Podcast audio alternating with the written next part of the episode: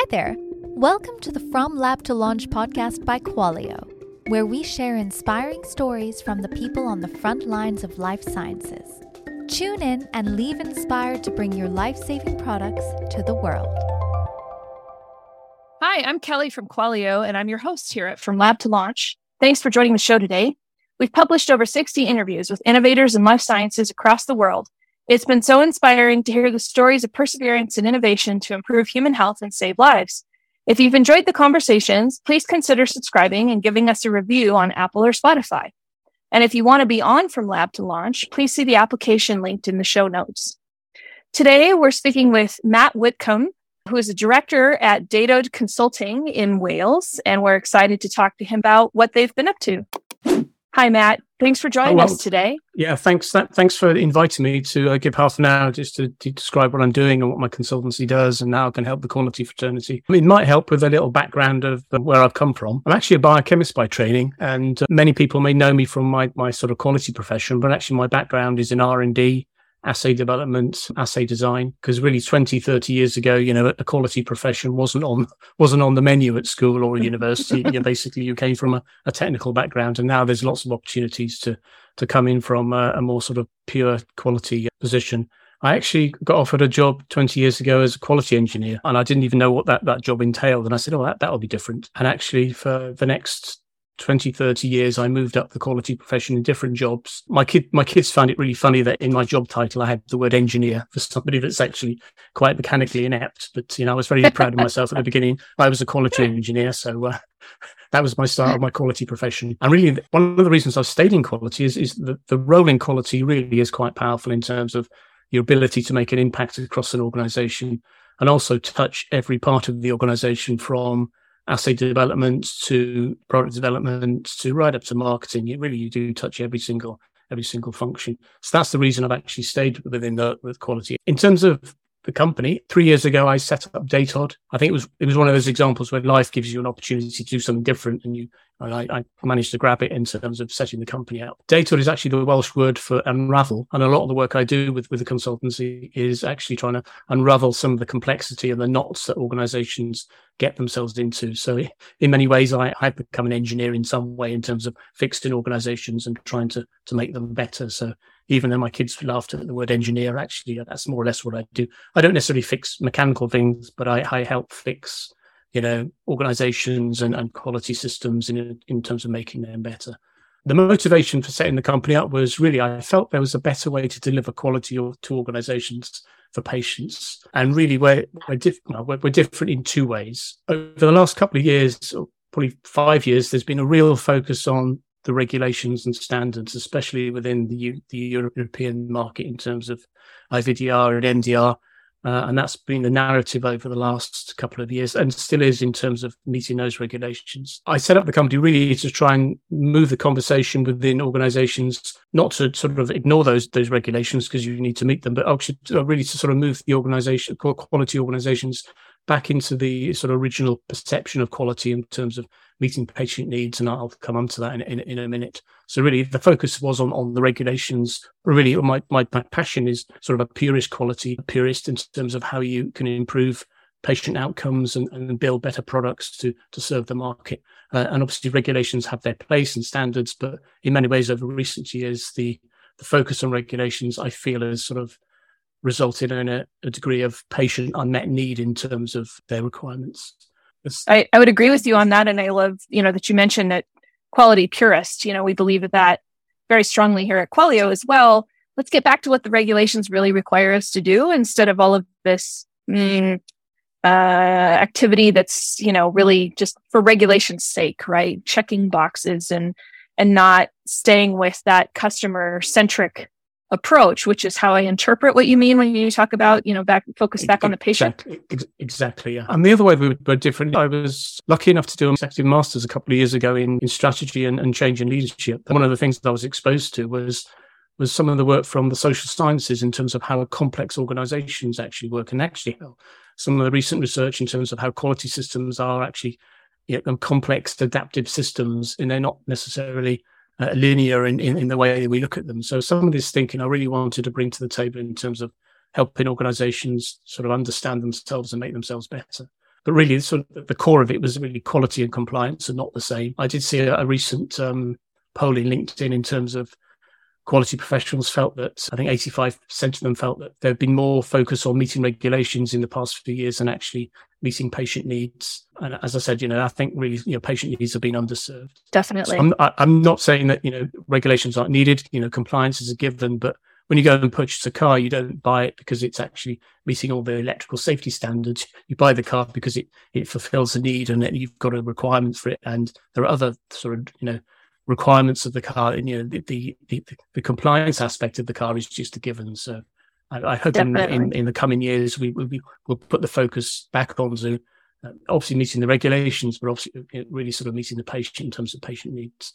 So really, in a nutshell, my sort of my company is sort of uh, focused in terms of trying to rebalance quality systems and, and put the focus back on the patient and uh, use some of the new thinking that sort of I've been exposed to over the last couple of years in terms of how you can improve quality systems. Definitely. It's interesting too. You know, I've, I've spent part of my career in device and part of it drug.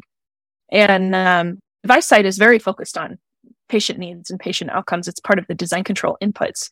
But on the drug side, I've always felt like that lacked. Like we just didn't spend any time considering those things. Um, and then using those things to drive activities and risk within all of our activities in the organization, whether it's manufacturing or, you know, internal auditing. Like are these, are these items really mm-hmm. critical yeah. from a patient safety or product quality perspective?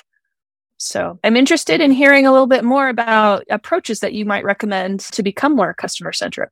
Yeah, I mean, in terms of when you talk about customer customer centric quality system, I mean, the obvious question is who are the customers of the quality system? that that really depends who you ask, and if you ask a group of leaders, you'll get different answers. But and obviously, the one one group is regulatory compliance. Obviously, any quality system has to obey the law. The other big bucket is is customer experience. We talked about the patient. Is the patient getting what they want in terms of their needs? And the other bucket that's often forgotten is is actually I call it business health. It's the financials sometimes if you get the companies have to make a profit and they have to sell products and be commercially viable. And this is quite an interesting one because there's been a very often a history within quality that we don't feel that we need to talk about cost and price and profitability. You know, that's a dirty word, but you know, that that's a, that's a real, really important factor in making sure that patients get the products they need. So, so an example, Absolutely. you know, within quality engineering, do all the individuals know the, the general price of the raw materials? You know, that's not always the case. Um, mm-hmm. and really, really sort of to rebalance the quality system and really sort of make sure these three customer groups are actually being satisfied at the same time. So it's not just compliance; it's it's the customer need, and it's also also the business health in terms of the profitability of the business. Yeah, needs so really, needs of the business definitely need to be considered. Yeah, so you need to grow the business. I mean, you you want to be a successful business that grows and sells products. In terms of ways to be more customer centric, there's a lot there's a lot of work in the in sort of the lean fraternity in terms of how you know, manufacturing have looked at, you know, what, what's, what's value in the eyes of the customer. And some of this methodology, if you apply it to the quality system, is quite interesting. So an example would be the control of control of non-conforming product. This is a requirement in the regulations that you bond products that's defective. So the regulatory perspective of that, when they, they, they examine you, is that they would like to see a, a system where your your material is actually bonded and you don't release defective product. Now, in terms of the customer looking at this part of the quality system, they're more concerned with, you know, are they getting the product they want rather than are you bonding the product, you know, as you should within the factory. Um, but the operational, the business health perspective of this, of this part of the quality system is more concerned around, you know, are you scrapping the product off quickly? Are you making a quality decision quickly enough such that I can manufacture? Uh, and if you are going to scrap the product, are you exploring every avenue possible to make sure that is a valid you know, a justifiable reason. So essentially by looking at the quality system from these three three different angles and putting sort of you know three different metaphorical hats on, you can generate you know uh, indicators and and and and metrics that really sort of measure whether your quality system is actually satisfying these different and they're often conflicting viewpoints of the quality system rather than saying is it just compliant? Does it meet the regs? Will it pass an inspection? Well it, it has to do that but really it has to do more than that. It has to make money and it also has to satisfy the, the patient and, and, and the end user and the customer of the products. So really some of the lean, lean thinking that's been around for many years is, is quite, it's not often it's applied to the transactional processes of the quality system, but it can be and, and it should be. And some of this thinking is actually quite useful. Definitely. Definitely. So tell me a little bit about the importance of change and risk management associated um, with all of this. I, I, think for me, change and risk management, they really do underpin in terms of if you're going to transform an organization. very often we talk about change management, we actually, organizations are concerned with, you know, how you make that change or very often organizations talk about change management and they actually talk about that what they really mean is how they change documents. But it really goes more beyond that in terms of how you embed that change, how you understand that change. But one of the questions that change boards very rarely ask when they look at a change is are you making the correct change? Are you fixing the right problem with the right solution? Are you actually doing the right thing rather than are you implementing it in a, in, in a controlled manner? Are you fixing the right problems with the right solutions? So really, this is a, this is a question that really should go before a lot of the change control sort of, you know, steps that are actually implemented. It's not about the implementation. You can implement very well a very bad idea. I mean, many organizations do do that very yes. effectively. But and that's really there's there is a preceding question in terms of are you fixing the right problems? So really, are you have you got that sort of that ethos of, of root cause analysis and, and, and investigation within the organization? And that sort of underpin or goes along with uh, risk management in terms of very often within certainly with medical devices, risk management is actually sort of restricted how you how you design the product, how you sort of build it, and how you sort of put it together. Really, risk management should go across all of the organization in terms of how you uh, manage risk, because really the risk management is the essence of being a quality engineer. You're taking risk-based decisions every day in terms of whether you bond product, you release product, you rework product. So really effective risk management goes beyond just how you design the products. It really goes across the whole of the organization. So these go hand in hand, the ability to, to make the right changes in a controlled manner and assess risks as you go. The, these are the real drivers if you want to transform an organization and really make it effective, I think.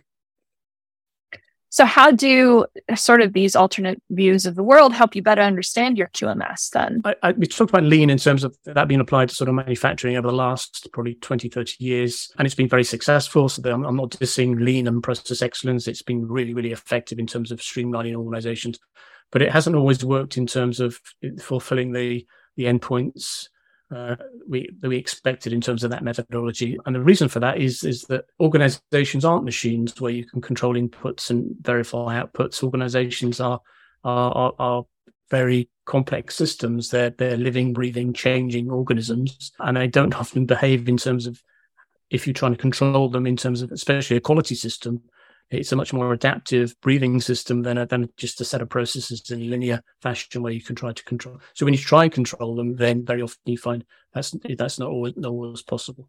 And some of the thinking that that came out of the the, the studies I did a couple of years ago in terms of how social sciences looks at organizations as, as more sort of fluid entities that really is applicable to the quality system because it's not just a system because it's in its name it's a quality system it's actually a changing system that evolves and some of the changes you make can have unexpected consequences on other parts of the system. So it's not as easy as, as inputs and outputs and, and this very engineering view of the world. So that's one of the sort of the new areas sort of I, have been working on in terms of use some of that thinking to actually make better decisions. And there's lots of sort of methodology and framework around some of the newer thinking around how organizations behave to help quality professions make make better better better decision making in terms of some of those tools. Definitely. Yeah, there's still people at the end of the day. Yeah, exactly. Yeah. So I think you kind of touched on this a little bit earlier, but if we could dive in a little bit more about the role of people, processes, and technology in building a transformation map for your quality system. Yeah, I mean, when, you, when you're putting together a map to transform a quality organization or quality system one point to the next, the, very often the buckets you use are people, process, technology. For me, it, it does start with people. It starts with um, with their skills and behaviors. And really, I think the industry now is in a position where a lot of it, if you if you have if you describe the attributes of a of a, of a quality professional, and very often they'd be very ana- analytical, introverted, very comfortable with data. Maybe I'm probably describing myself there. Those sort of those sort of qualities are, are obviously needed. You know, we need people to handle data and be comfortable with it. But I, I see the quality professional evolving in terms of we need behaviors that are are different. They need to be inquisitive. They want to connect with customers. They want to collaborate, be pragmatic. They see their roles as teachers and mentors and coaches.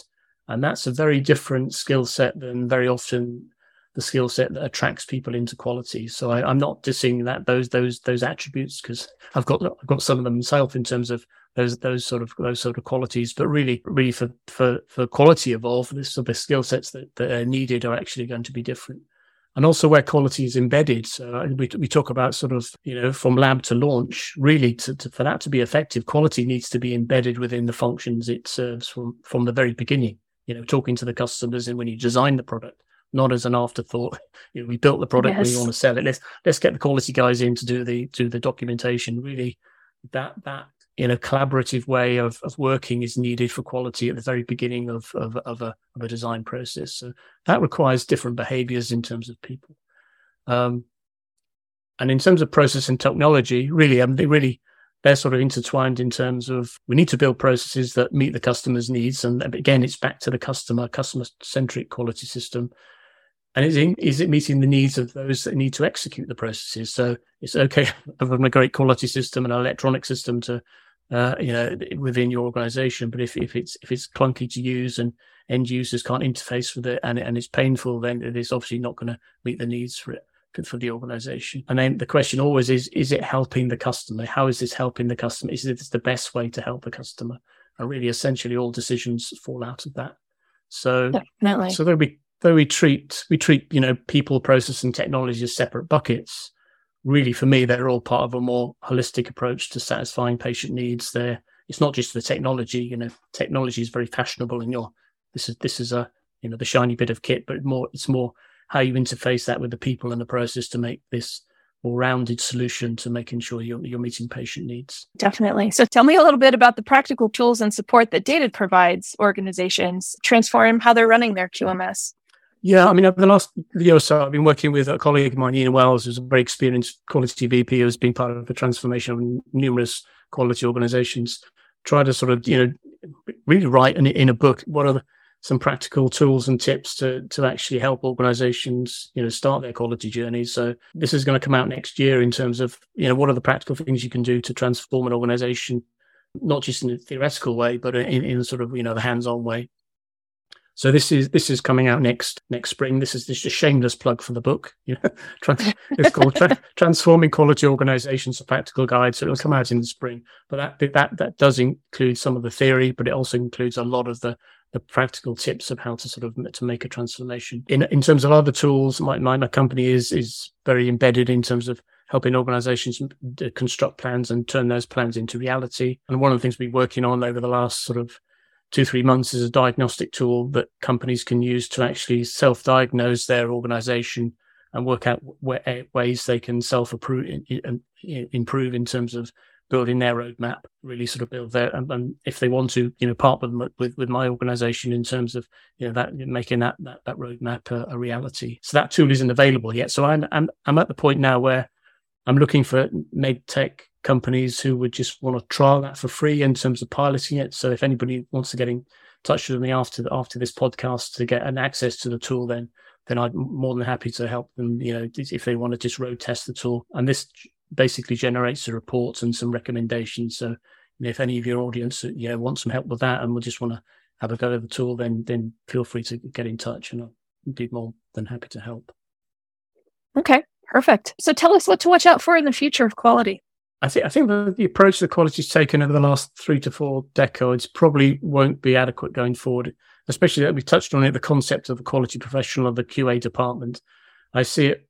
I can see more or less at times that quality group disappearing and being embedded within the functions they actually they actually serve, and the skills and behaviours that we we want, as we touched on before. I don't think necessarily that we've we've that's satisfied us in the past will actually be good enough in the future. So there's a watch out for quality in terms of are we are our skill sets changing as we go forward? I also think, you know, there's been a lot of focus on regulatory compliance over the last couple of years. And I, think this will settle down. Basically, it'll, it'll flush itself out and, and, and we'll get used to the new regs and et cetera, et cetera.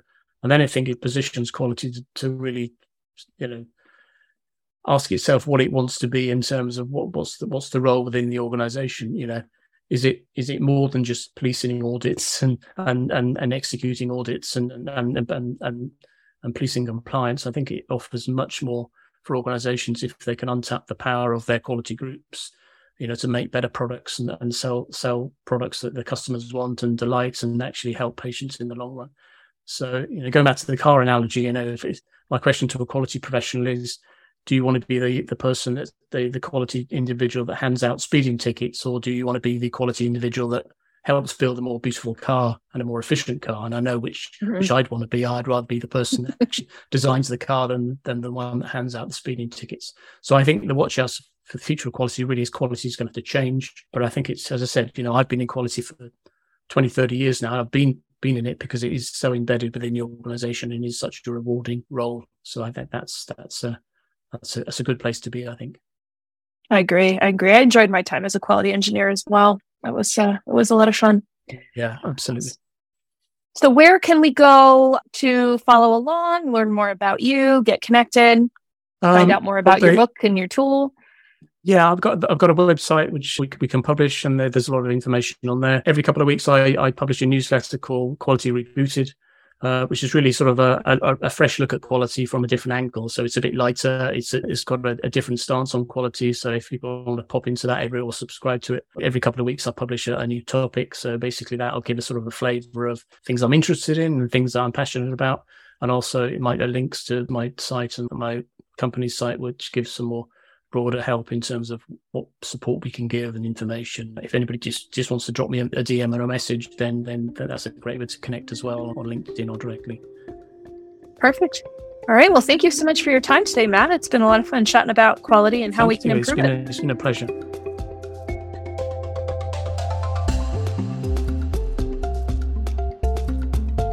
Thank you for listening to this week's episode of From Lab to Launch, brought to you by Qualio. If you like what you've heard, please subscribe and give the show a positive review. It really helps us out.